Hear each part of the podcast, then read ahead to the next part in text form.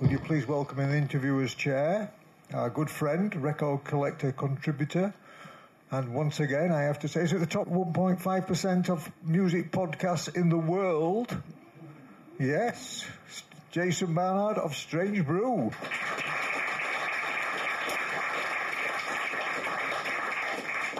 and our, um, our very special guest and, and my new best friend.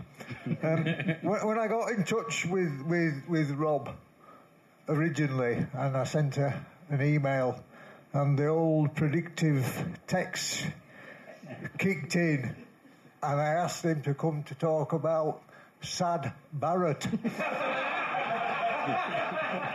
which uh, which he gleefully gleefully put on um, on um, Twitter. Twitter, and I thought, what a twat. But then, but No. straight away, I, I- straight away, I, straight away, I said no because he never mentioned who, who'd asked him. So I thought he's a gentleman after all. And, and I also said, someone's just me to come and talk about Sad Barrett, and I said, you know, I'm going to go and do it. Yeah, he did. That's right. Yes, yes. Simply because you called him Sad Barrett. you won my heart. Anyway, as I said, he turned out to be a gentleman, as I found out and spent a couple of hours with him today. So will you please welcome Mr. Rob Chapman? Thank you.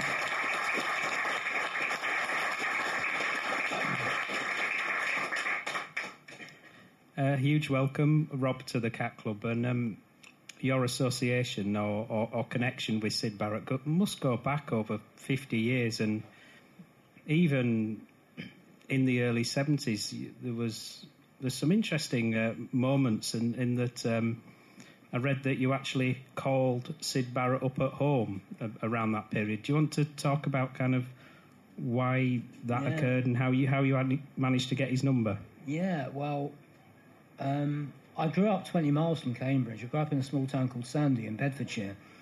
And I went to the, I mean, I first heard, I, I heard See Emily play when I was like 12 on Radio Caroline one evening, sitting on the wall outside the rec uh, in the springtime. And the DJ said, that's called Arnold Layne by, Syd, by Pink Floyd. And I thought, that's a great name, a great name for a song as well. And a mate of mine, actually, this sounds like something out of the movies, but my mate said, yeah, they're called Pink Floyd, they're going to be really big. And he said that, you know, my mate said that. So it, it was in straight away from Arnold Layne. And um, I went to the Syd Barrett and Stars gig, which we can maybe talk about at some point, you know, and got involved with Terrapin magazine. And shortly, and um, oh, and they the Barretts were in the phone book because everyone was then. David Bowie was in the phone book still then. you could, f- yeah, his num David Jones Beckenham, he was still in the phone book in the early seventies. And I phoned up Syd eh, just after that, you know, and said, it, it, like, just chancing it, 'cause I've always been a bit of a chancer. And I thought, well, I'll, you know, I'll see if I can interview him. And his mum answered, Win answered, and she said, oh no, he's in London doing his music, in that way that mums talk about their kids. he's in London doing his music. That's, that was debatable to what extent he was doing his music, but he was in London. And after the Terrapin thing, um, there was a little advert appeared in one of the underground mags, which I used to read all the time, and it was Circle Agency is now representing Syd Barrett. And so I phoned them, and I mean, nowadays you wouldn't get anywhere near something like that, although they just told you to sod off or whatever.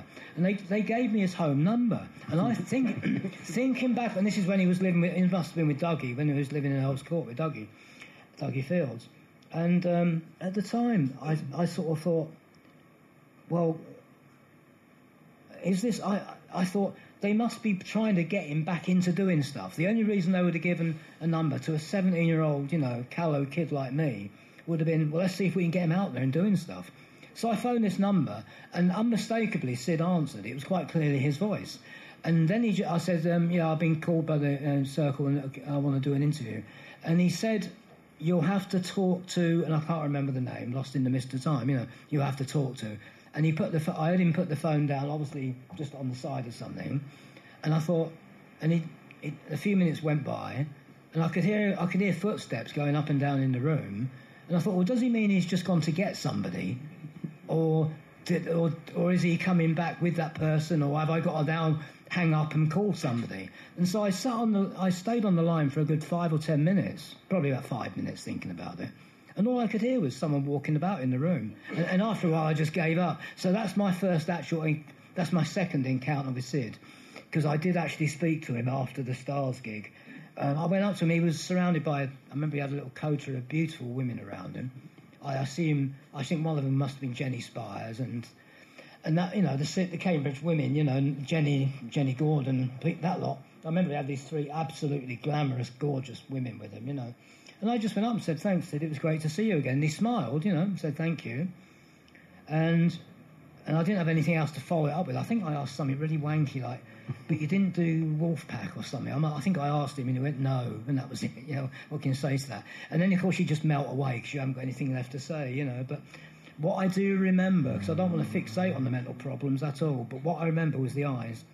Uh, the eyes that everyone talks about. I remember those shell-shocked eyes they told a whole other story, you know, because the, the, the, smile was nice and he was still a really good looking guy. And he still looked every inch a pop star at that time as well. You know, he had his blue velvet trousers on and snakeskin boots and stuff, you know. But the eyes told a whole other story, you know. But that's how it was. It must. It was through the agency circle, circle, and obviously probably just trying to get him to talk, you know. Because Twink's been when he did SF Sorrow was in to Twink because obviously uh, Twink was in Stars. He he was talking about the fact that Twink was perfectly normal, but then obviously a lot is written about that things weren't that. So from what you saw live, what was he like? He was like plenty of early 70s gigs. I don't know if anyone here has actually read that book, but I go into detail about it in there. And in fact, I've written a self-published memoir since then that I put out during lockdown because there's no point trying to get them publishers. It's called All I Want Is Out of Here, which some of you might actually know where that title came from. Um, and I go into full detail about it there in more detail than I can go about in that book because I give all the context leading up to it. Because me and my mate just happened to be in Cambridge for the afternoon and we went into Red House Records where we often used to hang out. And there was these little flyers on the counter and it just said stars, Monk, Alder, Barrett. And I mean, I, you know, if I hadn't gone in that shop that day or if I hadn't stood at the counter and looked at flyers, and I just went, Is that Syd Barrett? And he goes, Yeah. So we stayed in Cambridge and went to that gig that night. And the M's, uh, Stray played first. Stray were on every gig you ever went to in the early 70s, remember? Stray, Stray was the support band to every gig you went to. And after that, it was Roy Harper. Um, but and then and then the MC5 came on, and although they were past their sort of kick out the jams best, they were still pretty fucking incendiary. I mean, they were punk rock five years before punk, you know. And of course, and then there was this gap of ages. Syd then came, was supposed to come on, but you're hanging around. It gets to about midnight. The gig went on till two in the morning, and of course, people start drifting out. People have got buses to catch or taxis, or they want to get a burger off the burger bar in town. You know, all the reasons people drift away from gigs at that time of night.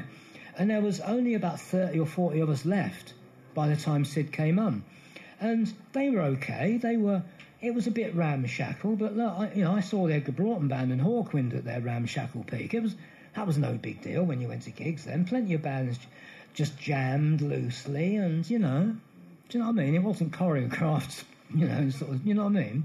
Um, and over the years, that gig's taken on mythical proportions, of course, and of course, all the myths have grown around it, and like, oh, he was totally untogether and and he was lost. He didn't know where he was. No, he played some lovely guitar at certain points. I remember they did an absolutely splendid version of Lucifer Sam. In fact, Lucifer Sam was tight. It was just like the record. So, but there's a lot of bollocks has come out since then. You know, I suspect a lot of it from people who weren't even there. It was odd because it was so late, and I was at the front. I was wrapped. I mean, I was elbows on the stage at the front, just looking up at my idol, you know. And it was only after a while when, I kid you not, they used to have a market in the Cambridge Corn Exchange the next morning on a Friday morning, and at one point, halfway through the gig, a guy trundled a market barrow across. I'm not making this up. In fact, Roy Hollingsworth does mention this in his Melody Maker piece as well. And it was only at that point I turned around, like, what the fuck's that noise, you know, and realised, oh Christ, there's only about 30 of us left in here. There was a few people lined up against along the wall, I remember, and about a little gathering of about less people than there are in this room, actually, uh, by the stage, you know.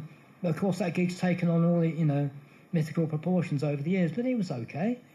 It was ramshackle. There was a couple of very unformed blues. I remember he played one of them. I don't know what that was called. I mean, I still remember like what he said, you know. because Ter- Ter- um, Terrapin magazine, I mentioned to them, oh, by the way, I went to that gig. And of course, they wrote back to me. This is still in the days we didn't have phones or anything. I mean, you know, I grew up in a council house. My dad was a toolmaker. I, I didn't have a phone the entire time I lived at home, you know. And so I wrote to him, you know, and he wrote back, oh, will you, re- will you review it? And I did while it was still fresh in my mind, which is why to this day you still see accurate set lists to what they played that night. And that's all down to me. And I'm not, do, I'm not just doing the big I am here, because it's like if I hadn't done that, you know, it's like some people do, do credit me for that, and a lot of people they just mention that as if that knowledge was always out there, you know. No, it's only because I had the foresight at 17 to actually write down what he played, you know. And you mentioned blues. It, it's amazing to think of around 1965 when Pink Floyd were formed, is that we kind of just had relatively routine R&B covers. Although I do like Lucy Leave, but then a year or two later, you're going into long form music and, and moving into psychedelia. What what created that that shift? Yeah, and he was reverting back to that when I saw him, of course, and Right. he was that's all he did in those '74 sessions, didn't he? Yeah, Just, yeah. just pointless blues jams. Um, but yeah, one minute they're doing play, they're playing R and B, and not very well either. Mm. It has to be emphasised how the early Pink Floyd they couldn't get arrested. They entered the Radio London beat competition. All the pirate stations used to run beat competitions. Mm. Melody Maker used to run an annual beat competition. They got rejections from all of them. They couldn't even get on the bills, you know. And when you hear those early, the ones that have just come out on that Cambridge Station box set, Yeah. you know, um, they are fair. You, there's no spark there whatsoever of what they would become. And at some point between, when's the, when are they? They're 1965, I think, aren't they? And Yeah. Sometime between them and mid 66, Syd just makes this quantum leap lyrically, you know, musically, and just goes off into the stratosphere. You know, I suspect acid had something to do with it, but not just totally. You know, um, but there is that in itself is unprecedented, and which is why I think you know, coming round to the album we'll be talking, about, uh, you'll be listening to tonight. that album, for all its faults, and it does, I do think it has some faults.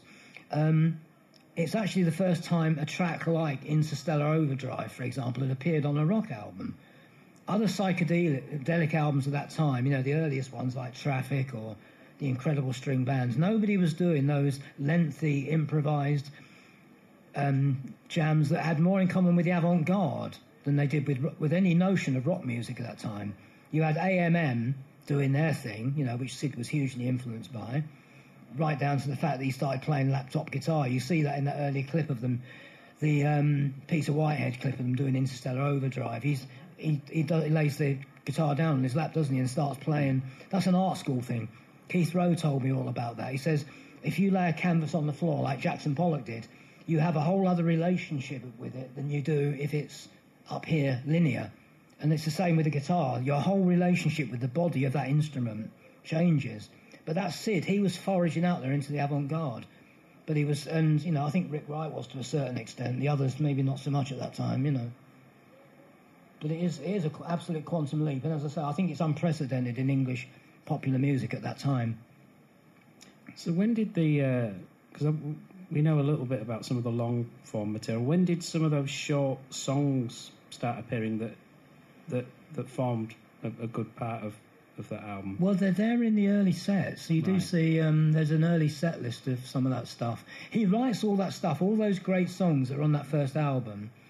He writes all that, and the singles, the two singles and B sides. He writes all that stuff in the space of about four or five months in from the late summer of 66 through to early 67. They're all written in a just this one incredible burst of, of, of creativity.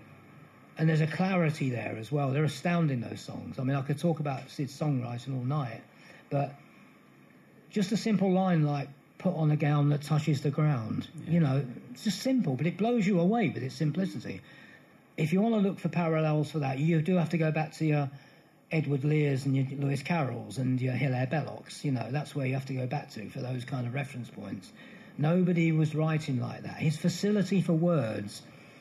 Again, I mean, David Gilmour said, you know, without hype, he could have, he should have been one of the great English songwriters. He would have been right up there with Le- Lennon and McCartney and Ray Davies if it hadn't all gone wrong, you know.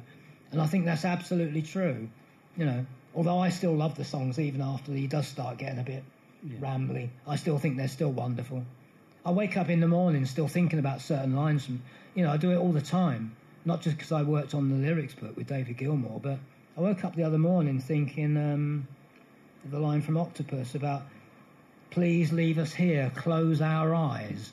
And I thought, why us and not me? Why not please leave me here and close my, uh, please leave us here, close our eyes. And I thought nobody but nobody was writing lines like that in English pop music. Nobody at all. People are either writing ersatz kind of, you know, psychedelic flowers of my mind lyrics like Roy Wood was, and going, God bless him, I love, I love Roy Wood, I love the move. But you know, Roy Wood, by his own admission, didn't take acid, but he just took barometer readings from the two people in the band who did take acid. and, and, again, anyone who knows the move will know which two people that was. Yeah, and it wasn't Carl Wayne and, and Bev Bevan. Yeah. I mean, I must ask you about Bike because there's so many great lines in that, and all in that sort of slightly sort of middle class accent as well. But the lyrics of, of that are, you know, you're the kind of girl that fits in my world. Yeah, yeah, come in. Yeah, it's, a, it's an enticement, isn't it? Yeah, yeah, yeah. You're the kind of girl that fits in. What a beautiful thing to say to your girlfriend as well. You know, yeah, come on, come in, come and join me in this world. You know. But yeah, and there's, I love all the qualifiers at the end of each line. Take a couple if you wish. That's so polite, isn't it? You know, you don't have to. But, you know, I'm, I'm, not forcing these gingerbread men on you. You know, but you know, it's like it's, it's he's a polite upper middle class boy. That's what he is. I mean, Libby gave me access to all of her letters, all the love letters, and I remember get on, getting on the train back from where she lives in Sussex, back up to London on the train, and I took out all these letters, thinking I'm going to be reading revelations here about you know yeah, I read amazing, a great book today, and it's given me an idea for a song. But it's all just real, regular 16 year old gushy love stuff, you know. As any 16 year old love struck, well, lust struck boy uh, would have written to his girlfriend at that time. You know, with lots of lovely little doodles as well, the drawings, they're all perfect. Perfect little, you know, a wretch goes to school with a with a runny nose and his satchel or whatever. You know, they're, they're beautiful, you know.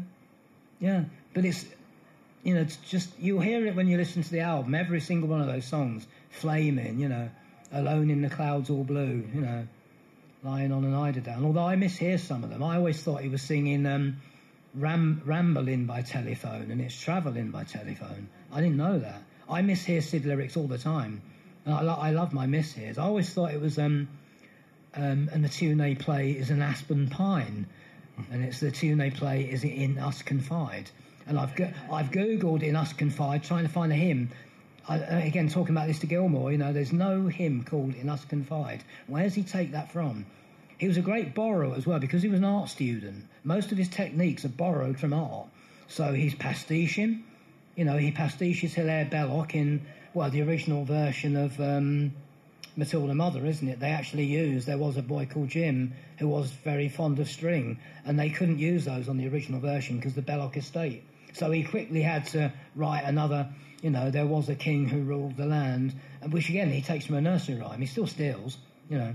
He's a great stealer, Syd was. He knew how to steal, like all great artists steal, you know. You know, average artist's pastiche, great artists steal and know how to steal.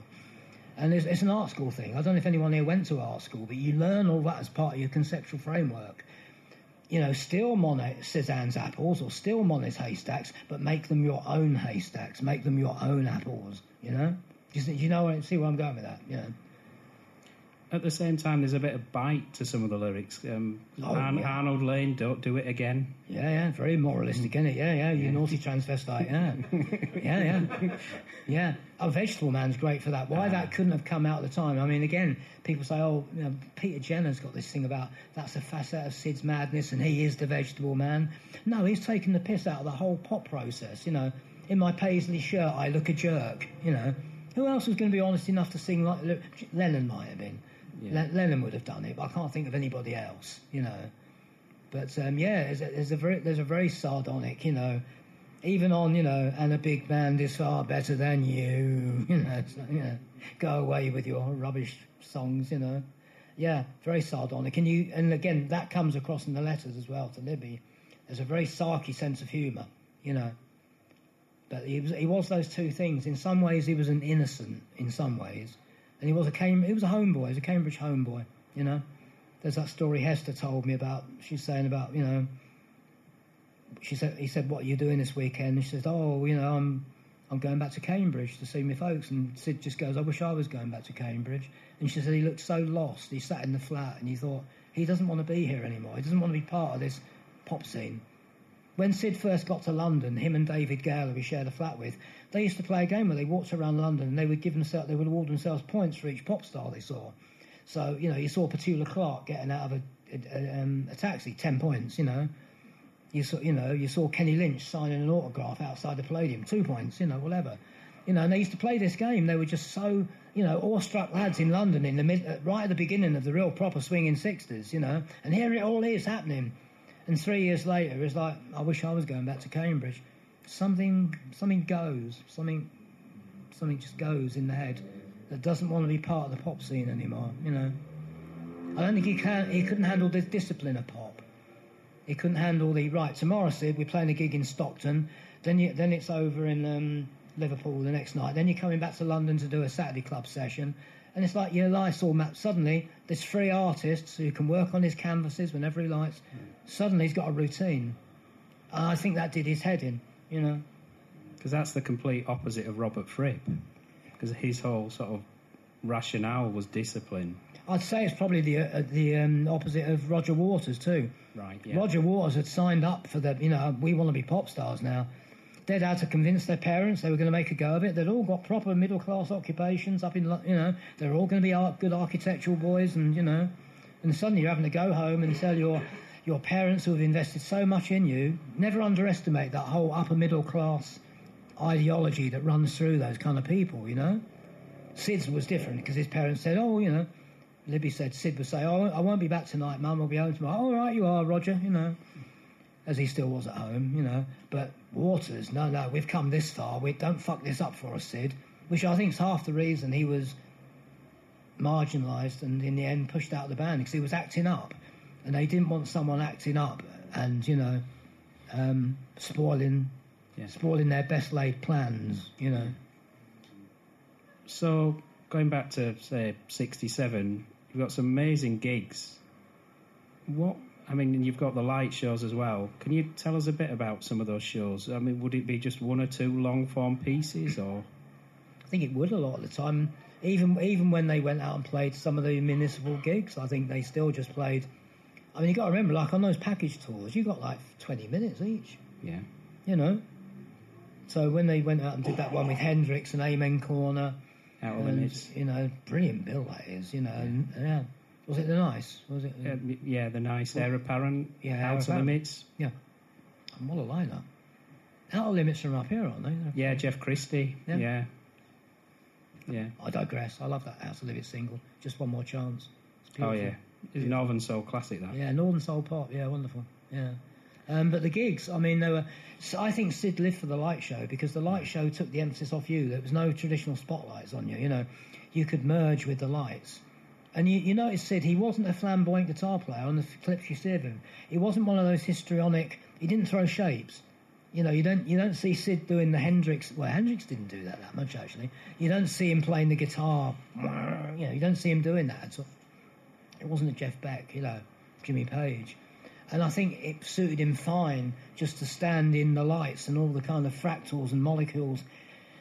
And he could just stand there and, and he would play to the lights. Pete Brown, I remember telling me this. You would see Syd play to the light show. He would let the light show choreograph what he was doing sometimes when they had the freeform freakouts, you know.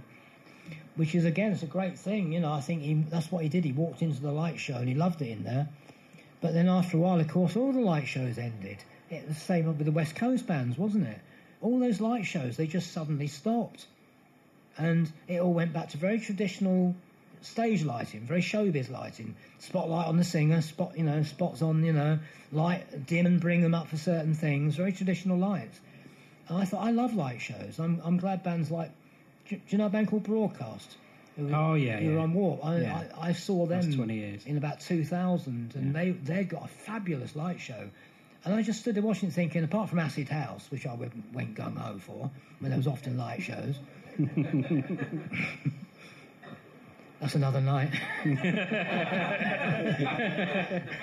Um, the, you know, I thought, why did these disappear? Why was there a period of 20 years whenever you went to see gigs, nobody had those kind of light shows anymore? They were uh, they were an absolutely integral part of the '67 kind of movement of things. You know, everyone had them. They even have them on top of the pops. I mean, you know, Yeah. that's all part of the compromise. there you go.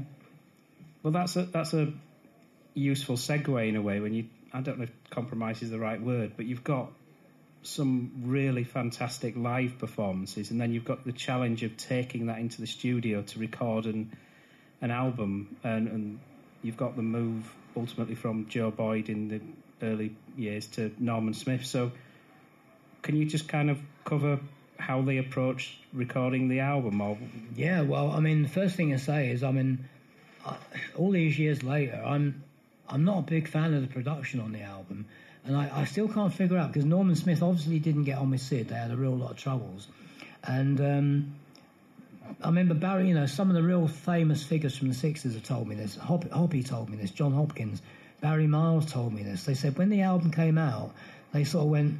Uh, I think Jenny Fabian thought the same as well. It's like, oh, it's it's a lot flatter. It's not like the gigs, is it? You know, they they it all sounds a bit reined in. And if any of you have heard those subsequent versions of Interstellar Overdrive that have turned up, there's one on YouTube, which is when a German film crew comes and does some tape uh, tapes a, a night at UFO, and you can hear them playing an amazing version of um, Interstellar in the background, or there's the um, Peter Whitehead one, and there's another one on the Cambridge station. Uh, the um, it's live in I think it's it's either Rotterdam or Copenhagen. I can't remember which one.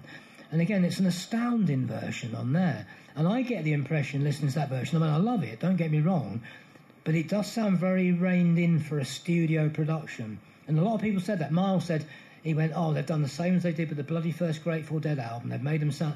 When when the first Grateful Dead album came out, I, I'm not a West Coast fan, I have to admit, but he said they made them sound like the bloody jug band they used to be, you know. And he and he said the same about that. He said they're making a pop group out of them. This is a pop group production for a band where the Sonics should be flying about all over the place, you know.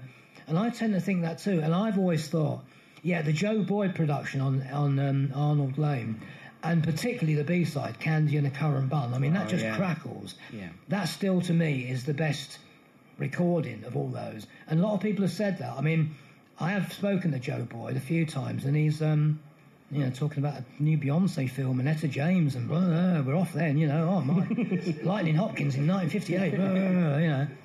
But yeah, finally got him to talk. But I do, you know, I, I do agree with that. I think the production on Arnold Layne and Candy and a Currant Bun, in particular the B side, is much more indicative of how they must have sounded live at the time. Having said that, it's great. I love it. And I mean, if I am sort of running through anything as a resume, things to listen for, you know, when you listen to it, I always think the very last track, um, Take Up Thy Stethos- Stethoscope and Walk, is very underrated. Not many people talk about that track. It never gets written about. I mean, it's supposed to be a Roger Waters competition, uh, com- composition. The um, the title would suggest it is. It's got that self conscious wackiness that you know. He was. I always thought he was a bit self conscious in his kind of titles, you know. So take up thy stethoscope. That, that's Waters, obviously. But Syd's guitar playing on that track. It's like it's. I think it's about two and a half minutes that track, and that that is Syd in full Bo Diddley on acid mode. That's brilliant. And there's that little bit just before it goes back into the last vocals where you hear Syd do that kind of yeah. He does that yelp. There's just a sudden yelp you hear. You know, and that, that's Syd in the moment. Do you know what I mean? That that and that that in a way that's actually one of the best moments on the album. That's where it really catches fire. But you know, when people play stuff off that, that's probably one of the last tracks anyone you know you never hear it on the radio or even on LP radio, you know, or internet stations. But I think that's a phenomenal track. That is actually. Um, I don't like I don't like the version of Gnome they recorded because they bring up too much of the twee element, you know, of the, you know, that is the worst aspects of psychedelic. You know, I met a little gnome sort of stuff, you know, and that, all the all the people who hate psychedelia hate it for that reason, all that stuff, you know, know, people overpronouncing their O's, you know, and all that sort of stuff. You know, but when you hear the version of that on the first Peel session they do, the first Top Gear session, it's it's, a tad slower. They take it at a slightly slower lick, and it makes it much more of a folk song. Syd sounds a bit wasted singing it, which also helps actually. It's quite nice because it's got a slightly more far away quality. to the kind of oh, let's go and hang out with the gnomes. You know, it's much you know, and it's that I want to tell you. I can just about tell you a story. You know, and it's it's it's lovely. You compare that if you've got access to the first Peel session from because they did two in '67, didn't they? There's the Christmas one with "Scream My Last Scream" on it, and uh, and there's that one. So that's a better version. But I mean, other stuff. Lucifer Sam to me is still an utter astound. I don't think you can ruin that song. It's impossible to ruin it. You know. Even then, I used to, I, I used to think it was Ginger Gentle, You're a Witch. I didn't think it. Apparently, singing Jennifer Gentle, You're a Witch, because it's written for Jenny Jenny Spires. Uh, Jenny, yeah, Jenny Spires.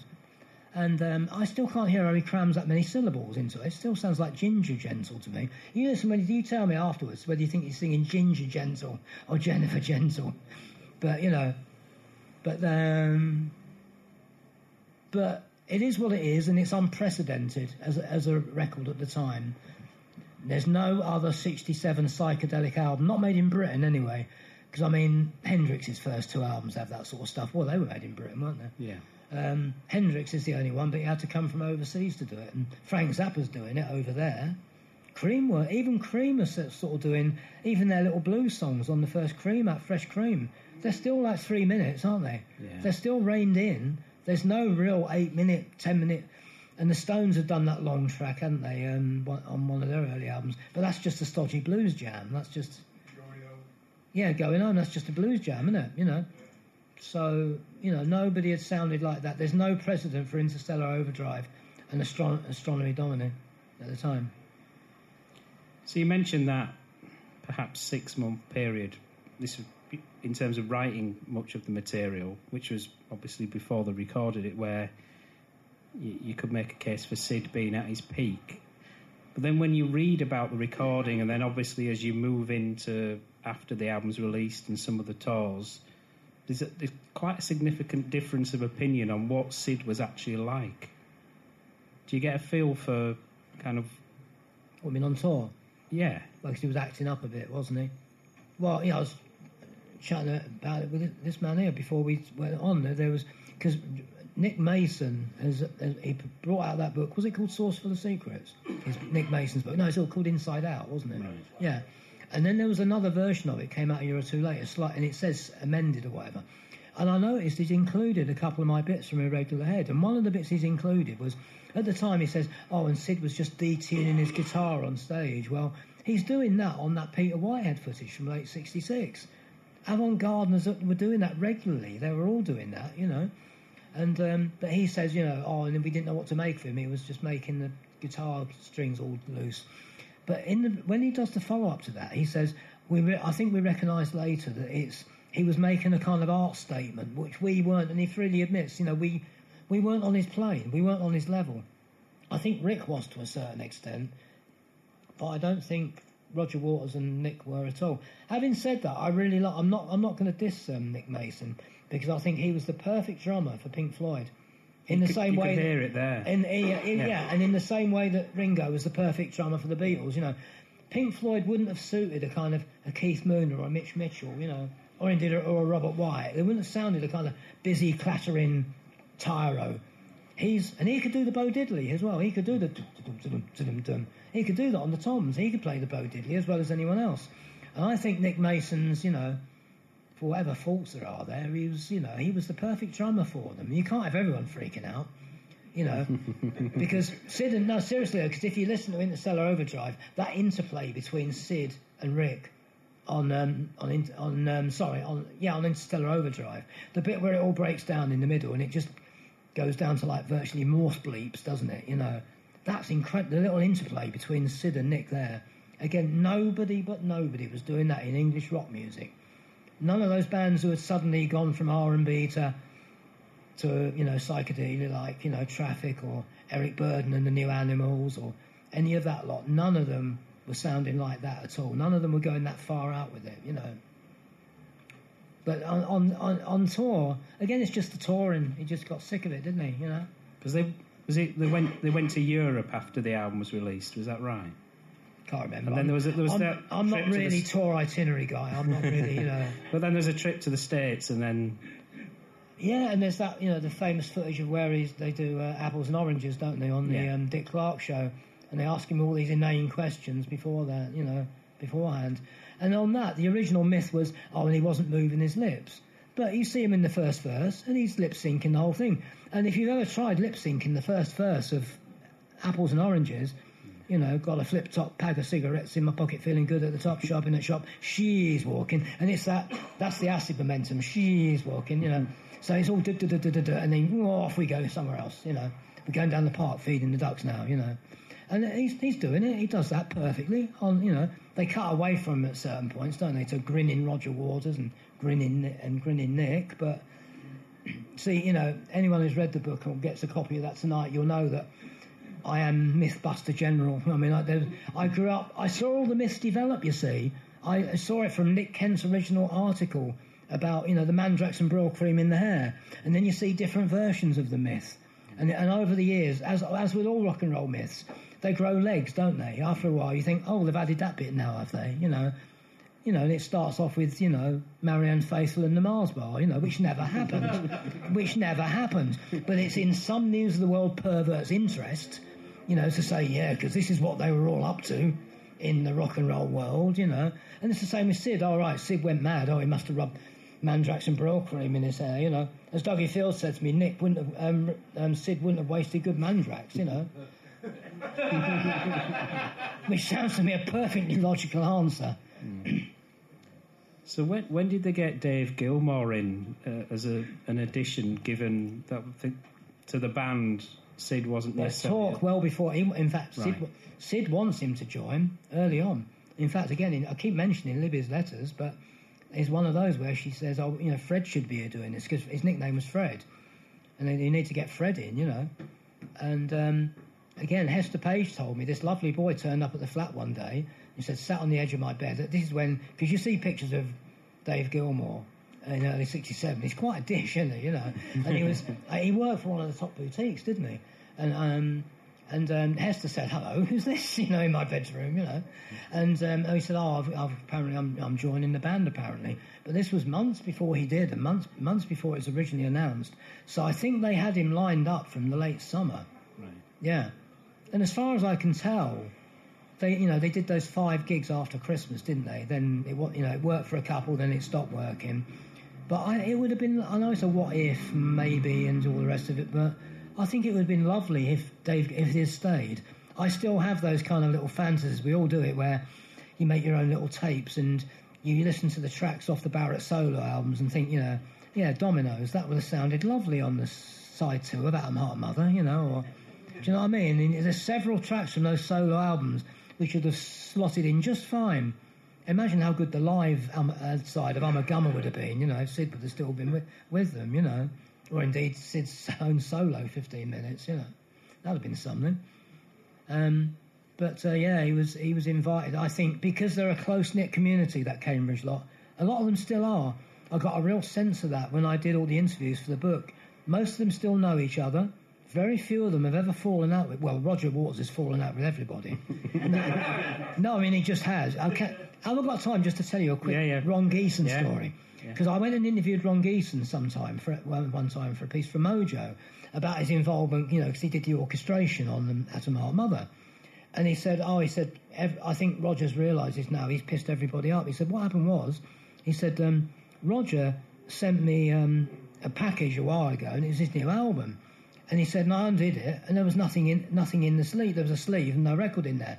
He says, so I sent him a jokey letter back and with a photograph saying, "Here's the new Roger Waters album. It's um, complete, 45 minutes of silence or something." Just a, jo- a jokey little letter, you know, jokey letter, obviously meant as a joke. Oh, he gets this shitty phone call from Waters, you know. What do you mean? What do you mean? You know, the usual paranoid opening, you know.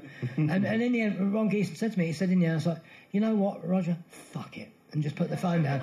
And he said, and that was the last involvement he ever had with him. And he said, in recent years, in recent, this was, I'm talking about in the 90s, you know, when they did the Live Aid thing together and all came together with the, the very forced arm around each other, you know, on stage, because they're falling out again, by the way. There is what, you know, as you, any of you ever read Twitter or social media. Oh, Twitter recently. That know was... that Waters and Gilmour, thanks to Polly, Polly yeah. thanks to Polly Mays, um, you know, Samson, yeah. are as far apart as they've ever been, you know.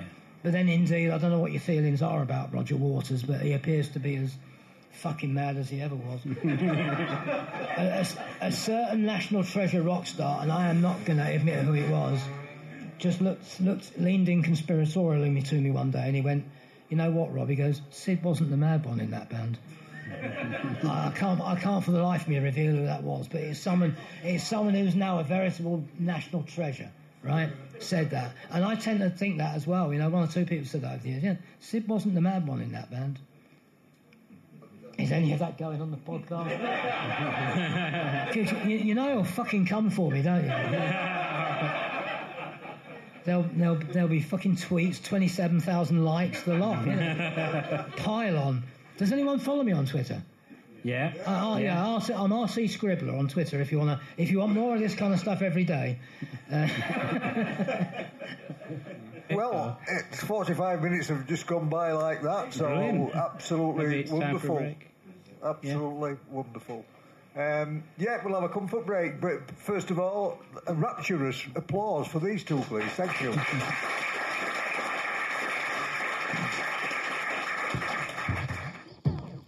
After listening to the record, we had a post-album discussion and a bit of a Q&A.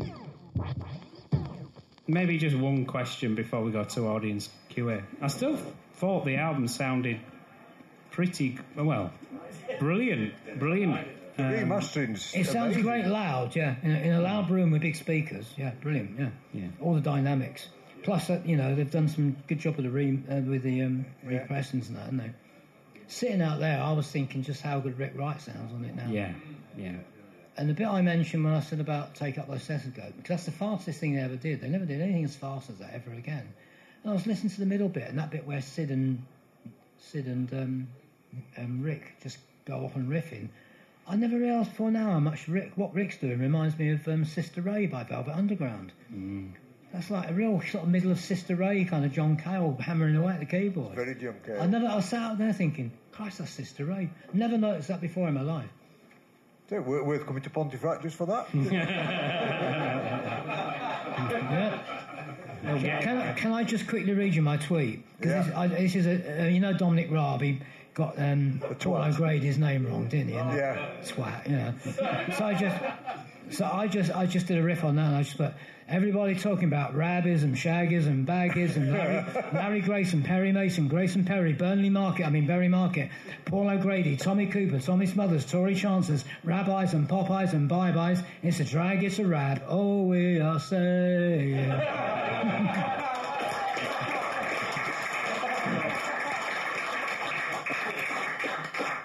Um, Richard, you were very said something interesting earlier. Um, it was about Ummagumma. Um, did I know David Gilmour had, joined by that point? Did but did the sort of the sort of transition that happened by that point? Had it in the sense that Yes, they were still gone. playing the same sort of psychedelic kind of. Well, they're still doing Interstellar and Astronomy Domine, yeah. Yeah. Because they're both on the like. they're the two Oh like yeah, tracks, mothers aren't aren't they? Yeah. Yeah, they're still they're still Yeah. playing that stuff. I think they drop them soon after that. I think it, I think it was Roger Waters who insisted on that sea change, wasn't it? Where he said, "I'm I'm sick of doing all this space rock." You know, he actually said that, didn't he? Yeah. And I've got all these ideas for concepts, you know, which you know. Like echoes, you mean like for Meddle, which were the Yeah, they, and so they they tried to make a long form work for the first time, didn't they? Which first go at it was Echoes. See, my take on that is like after a while, they they've got this idea of this thing they want to do. It's like a logic puzzle they're trying to solve, you know, and and they and they have a go at it in this Echoes. Well, their first one is um, I think with that axe, Atom, Eugene. Atom Heart Mother is the first go at it. And then they try it again with Echoes. And then with Dark Side of the Moon, it's almost like they've solved an equation. It was all leading up to doing Dark Side of the Moon, that phase of them, you know. I think I think Dave Gilmour said at one point, you know, um, we you know we probably should have split up after that or wish we- you were here because like we'd done everything we were going to do as a cohesive unit, and after that it kind of fragments a bit and they start falling out. But I've always seen it like that because they because they were architecture students as well, and they did used to like map stuff out. They were very logical in the way they approached stuff in a way that Syd wasn't. You know, that was the opposite of Syd's approach. You know. And so that's how I've thought of it for years. It was this logic puzzle they were trying to solve. And in the end, they solved it and they called it Dark Side of the Moon. And that's it. They've done it all by then, really. no, no, really, you know. My, my other question was um, do you think Syd got famous and didn't like the limelight and that's why he sort of shied away from it or not? Well, yeah, that's kind of my my take is. I I mean, obviously, this shed loads of acid you were doing didn't help, but I don't. Yeah. You see, I've never been a believer. I don't want to get too deeply into the No. morality of drugs thing, but I've never been a believer in the one trip set them over the edge thing. I don't believe it of Peter Green either. I think there must be deeper, more fundamental psychological things there, of which acid was just a catalyst and probably didn't help in the long run. But I don't think it was the only factor. I don't want to get. Um, I, I don't want to get into amateur psychology. You know, psychology. Do you know what I mean? I'm sick of all the people who do. But it's the same with Peter Green. I don't buy that story. Oh, he took that one trip that time in that dreadful party in Scandinavia, where it was. You. No, there was obviously deeper underlying. You know, there are, I've known people who should never have gone anywhere near an acid tab. You know, there's you know mentally fragile, and I do make it clear in the book. I mean, because one or two people said I give Syd an easy ride, but I don't. I I give clear instances of the of, of times when he was abusive to women, physically abusive, and there were witnesses who saw it, and I quote all that in the book. You know, and I do actually say that he did have lifelong problems, you know, that never went really went away. He came to terms with certain things. I just don't think they happened as quickly as people say they did. He was still a fully functioning individual for some time. The real lost period is when he goes into Chelsea Cloisters. He moves in there in about 1974. And then, you know, he ends up going back to Cambridge in 1980. And those are the lost years. That Those are, all you get then is sightings, people seeing him walking around the street or whatever, you know. He disappears and Storm and Po went to see him to try and get him to get some photographs for that reissue of the, you know, the, uh, the um, solo albums. And he wouldn't answer the door or he just told him to fuck off, you know. Those are the lost years. That's when it all does go seriously whatever's going on there, that's when he start. That's when he flips. You know, during that long, long period. You know, but again, I think it's gradual. It often is. It's a gradual breaking down. You know. But it, it's just sad. It's just a sad story. It's a terribly sad story. Storm, before he died, there's this new film coming out soon called Have You Got It Yet? Which Storm was working on before he died. And I, you know, and I'm, I'm, I'm pro- I think I'm still in it, unless I'm on the cutting room floor by now. But I think I, I may, I may have survived the cut. I don't know, but I am in it. And um, I went to see Storm because Storm wouldn't give me an interview for that book. He's sending me some lovely emails, which I've still got. But he said, you know, it's too painful for me, Rob. I can't talk about it. And every time he said to me, why didn't the family do more to help? Why didn't people do more to help? And Storm's whole thing was, why didn't nobody step in? People, people didn't make interventions then, you know. And in and in the late sixties, early seventies, there's that kind of aspect of hippiedom which I really don't like. There's the kind of that kind of very squalid liberalism where, hey man, he's doing his thing, you know. And it wasn't cool to intervene, was it? You know, hey man, you know, you're stepping into his space there. Well, you know, maybe if someone had intervened, maybe had, maybe some people had just taken him in hand and got him off to see somebody, you know. Do you know what I mean? Wasn't cool to say that in the 60s, was it? Late 60s, early 70s. Wasn't keen to make value judgments at all, was it? And during that period, you know, it's one of the more, it's a kind of debased liberalism. It's not proper liberalism at all. It's, it's a kind of debased form of, hey man, just let him do his thing. work his thing's mentally going down the pan, you know, that's my feelings anyway. Any more questions? Alan, have you got one? I only have one uh, Syd um, story. Uh, Phil and I uh, used to go, well, we still do go to the Cambridge Folk Festival every year.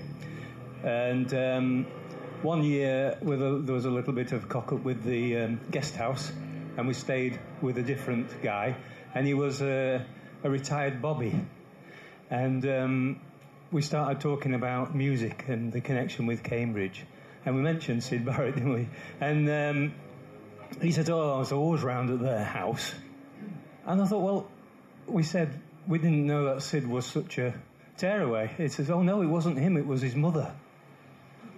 Can you shed any light on that? No, this is totally new to me. I mean, I've I've got stories that weren't in the book, some of which I you know I've never made public. You know, because I was told one or two things from inside the family, and from one or two people who saw him in Cambridge later on in the later years, um, that left you in no doubt that he was not in a particularly good mental state. But they're not for public consumption because I'm not from the news of the world. Do you know what I mean? I just wondered if it But may I be. never heard that at all. It may have been with the. You was just alluded to the fact that uh, there was a lot of people coming round to the house, uh, and you know, um, pestering. It, she may have just called the cops in all the time just to try and get rid of those. I don't know. Oh, you But mean when he's out at Cherry Hinton later Yeah, when yeah. he's still in Hills It was near Chariot because yeah, that's yeah. where we were staying. Yeah, yeah. Uh, when he was in St Margaret's Street, where it was called St Margaret Square. Yeah. Um, don't know any of that. Something She to- did well. She did move out in the end, and Syd left Syd in there on his own. Right. But that's because he was unbearable to live with, because he was, you know, because he was, he, he was, he was quite dodgy, you know, by then, Yeah. you know. Okay. But I've never heard any of that. There's always new. This is the thing. My book's not the final word. Do you know what I mean? Because there's, I still hear new stories to this day. You know, from people. You know, there's still, and particularly like the later years in Cambridge. You know, from people who saw him about, out and about. So yeah. Jody, you got a question? Full of yourself now you've won the uh, the second prize. Am I allowed to ask you a question that's a bit off topic? Do I sound like the kind of guy who stays on topic? Am I allowed to press you a little bit more about seeing the MC5? About the what? About seeing the MC5 because, um, I mean, I just think they're the greatest band of all time. Oh, what Um, band? MC5. MC5. Oh, the MC5. Oh, right. Am I allowed to ask you? at, that, at that time, yeah. Um, when they played that Cambridge gig, this is after the 1970s sort of Detroit kick out the jams period, um, and all the, and the and the White Panthers and all that politically. And I think at that time they were being managed by Ronan O'Rahilly, who had previously been the founder of Radio Caroline, and he was looking after them. And later on, after that, of course, they were they were managed for a brief period by Malcolm McLaren, weren't they? yeah, yeah. Um, so, uh, like I say, at that time, what I remember about them that night was they were ferociously loud. That should have been the end of the night, really, or Syd should have played maybe before them, you know, because it was kind of hard for him to come on after that. And as I say, there was this incredible delay of at least half an hour, probably an hour before he came on, you know. what, what, what were people like in the audience? Was everybody Your, just- your normal Cambridge crowd. I hung about a lot. In, a lot of my misspent youth was misspent in Cambridge in the in the late sixties, early seventies. I used to go to free concerts in Grantchester Meadows that that I never see mentioned anywhere, even on some of these websites that meant you know talk about festivals. There'd be these impromptu little festivals in Cam- in Grantchester Meadows. It was a great place to hang out. I mean, there was there's the kind of town and gown things, you know, you know what I mean by that, the split between the university students and people who actually live there. And some of the estates on the edge of town were, you know, pretty rough, you know. There's some rough council estates on the edge of Cambridge, which you don't think of in terms of all the dream inspires and all the rest of it. I know, that's Oxford, but, you know. Um, so you've got a real mixture of stuff there. But the thing I love about the centre of Cambridge, it hasn't, apart from that horrible new shopping centre they put up in the 80s, it hasn't significantly changed since like 1670. You know, those narrow little streets that aren't made for traffic. You know, which is why they've got a park and ride system there now. You know, because it's impossible to get round there by car. And yeah, I, I used to have a whale of a time. Um, I'm not plugging my books, but if you go onto my website, there's two um, self-produced memoirs I put out. One of which is called Ad Lib Repeat to Fade, which I've, I was so happy to see somebody come up and want me to sign earlier. That's about my three-act life. But the other one is called All I Want Is Out of Here. Does anyone know where that title comes from? All I Want Is Out of Here. Any Daevid Allen and Gong fans in the room? It's a track on. It's a track on Banana Moon, but it also summed up my life at 17. You know, all I want is out of here, because I grew up in a small town, working class kid, and I just wanted out of that environment. You know, and so that book is about a year in my life in 1972 when I went, let's call it off grid. Um, they call them gap years now. You know, it felt more like a gap life at the time, but you know. But and I and I talk a lot about the Cambridge I knew then because I used to go there all the time, and it was a it was a fascinating place in the early seventies. I can remember you could still. It was a time when it sounds a bit glib now and a bit almost too good to be true, but you recognised other people like yourself, and you could go up to total strangers and talk to them, I mean, I remember going up to this guy in the street because he looked cool as fuck, and I said, you know, do you know what's happening with Syd lately? You know, and he didn't know. He didn't know. I remember being in a pub later on when I'd gone back to college when I got my act together, and we're talking about Syd, and this guy at the bar, just typical old guy, and he's like old guy. He's probably must have been in his late, at least his late thirties. You know, this this old guy. You know, and he overheard us. He said, "Oh, you know, you interested Syd Barrett?" I said, "Yeah." He goes, "Yeah, I, I taught Syd at um, Tech College. You taught him on his foundation course." And you didn't have to go far in the early 70s to meet somebody who either knew Syd or knew of him or was a friend of a friend of. Because it's the, the actual centre of Cambridge, the scene, was very, very small. I used to go to those um, gigs at, um, uh, what was it called now? Um, it was the Mission Hall. It was a Catholic Mission Hall. And um, Jack Monck, who was the bass player in Stars with Syd, and Twink was the drummer. And he used to put on these regular jam session nights there, Tuesday nights. It was like it was like it was still like the Arts Lab ideal from the sixties. and It wasn't quite the Arts Lab anymore because that had kind of been and gone, but it was still you know band orientated. And I went there a few times, and I saw I saw Hatfield and the North there before they were Hatfield and the North. It was a loose conglomerate of the Miller Brothers and. Um, um, Pip Pyle, and, and one or two stray gongs were there. Um, um, Bloomdido Bad de Grasse, um, you know, Didier Malherbe, the sax player. And they would all get up on stage and jam. It's like members, whoever was around. I think Gong was still in the country because they'd been touring.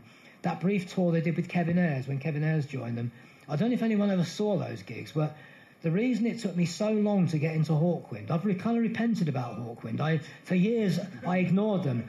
I, di- I dismissed them as not as good as craft, that's not as good as Krautrock, you know. And I had them down as a second-rate Krautrock band. I repent.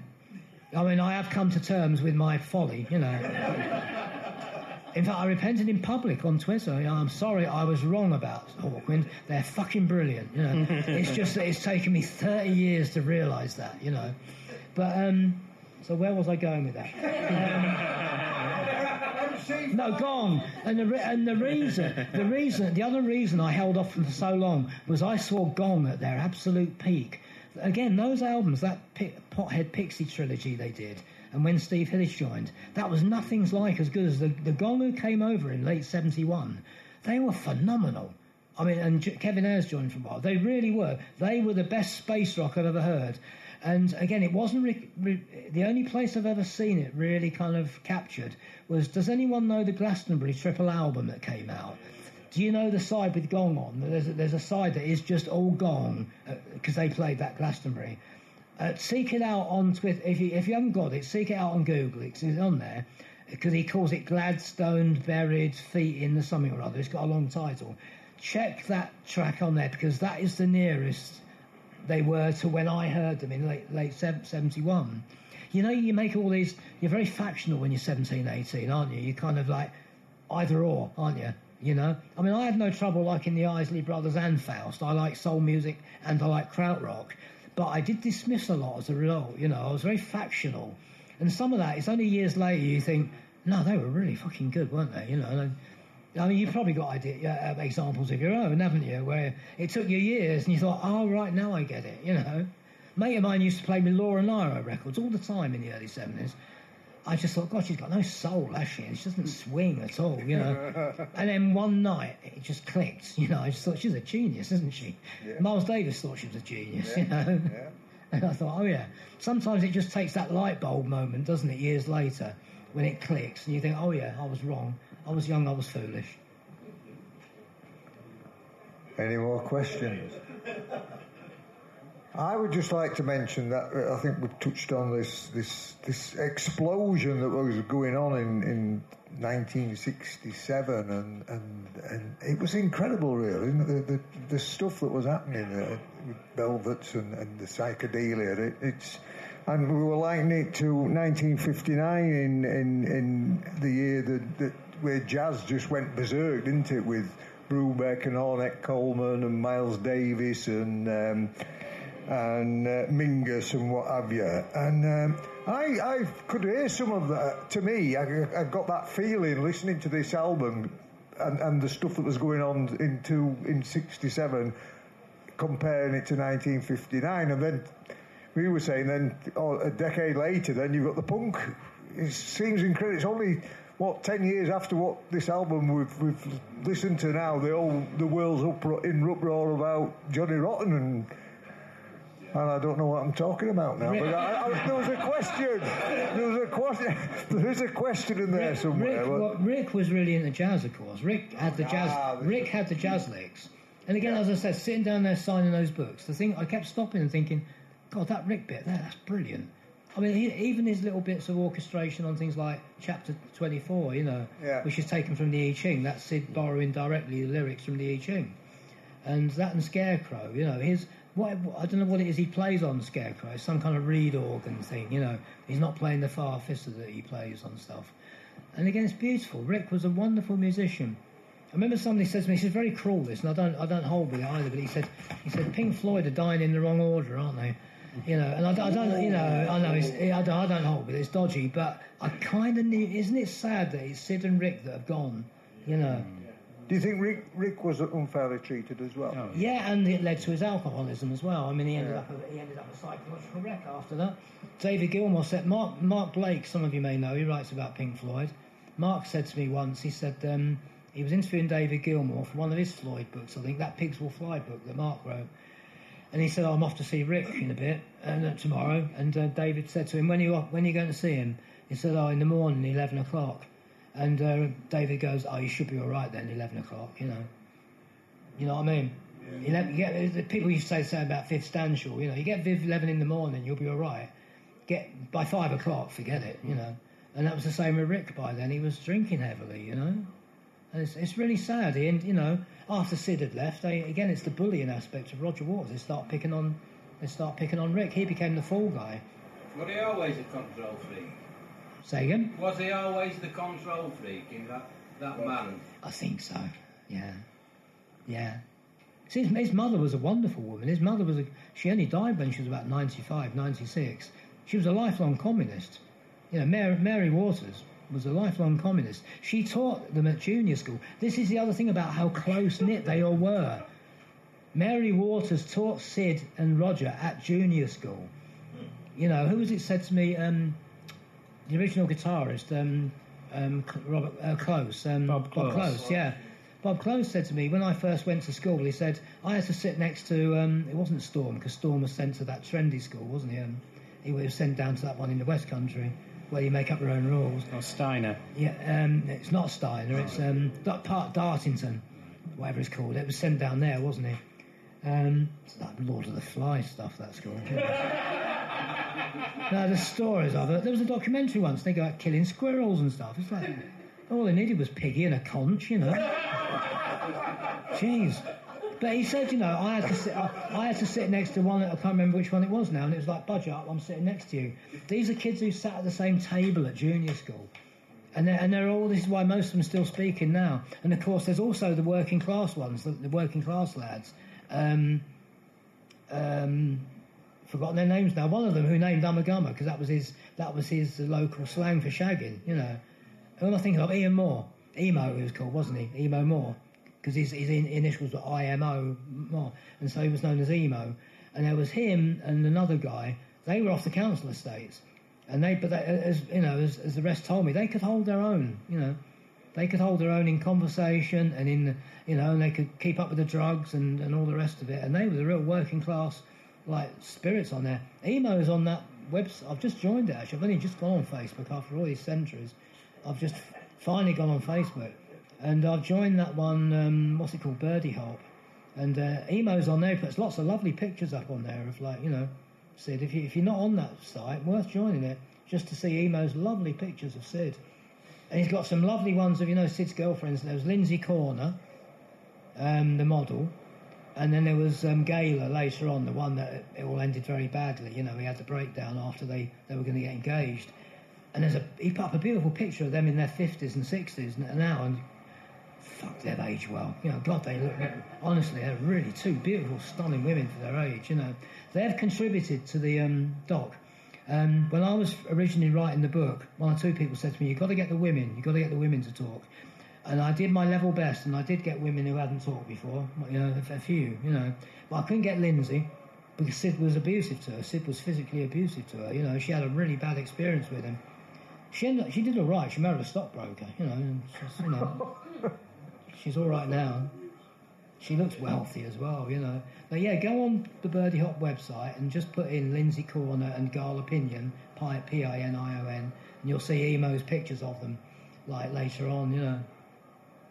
Yeah, it's um, the wind in the willows. I was going to ask you why the piper at the gates of dawn. Now I know it's a very strange chapter in the wind in the willows. It's that particular chapter. yeah. And we were just wondering whether it was set in the Cambridge offence. No, um, yeah. no. Um, I know it's is- his favourite book. Kenneth, I- Kenneth Grahame was abandoned by his parents very early on, and he grew up with an auntie down in Cookham in Kent, and he based it all on the woodlands. Right, It's in the book. Mm. It's all in there. Ah. Yeah, because I, because I do that because you have to go back to those people, you know, and their little world they create. Yeah, that is the chapter where his pan the pantheism comes out, mm. isn't it? The love of yeah, nature, and it's the whole pantheistic thing that comes out. yeah. So, so far removed from Mole and Ratty, it's untrue, isn't it? This album. I mean, it is. it's It's a little chapter on its own, Yeah. isn't it? It's like the last episode of The Prisoner. It's like Yeah. way out there, isn't it? Yeah. Yeah. Mm. Yeah, so it's beautiful. I mean, I love the whole book, but that, that chapter in particular, yeah. It's just beautiful, isn't it? Yeah. And I probably didn't read it until the album, like like like you, because I you know I didn't read read much as a kid. I read football annuals and pop magazines. That's all I ever read when I was a kid. You know. I left, that- school, I left school with two O levels, you know. I mean, I was, you know, And now I, I was that kid, you know. And now you're writing beautiful books I'm about a Doctor, beautiful I'm man. Doctor fucking Chapman as well. Yeah. I think. I think. Uh, I think it's time we gave Doctor Fucking Chapman his, his gifts. Uh, You can take the punk out of the boy. a man we can't do without, and I mean that most sincerely, Mr. Jason Barnard.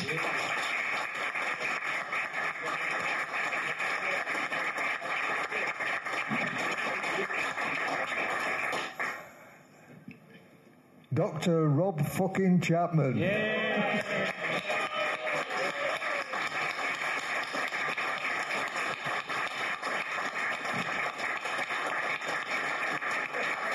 Good night, God bless you, and happy trails.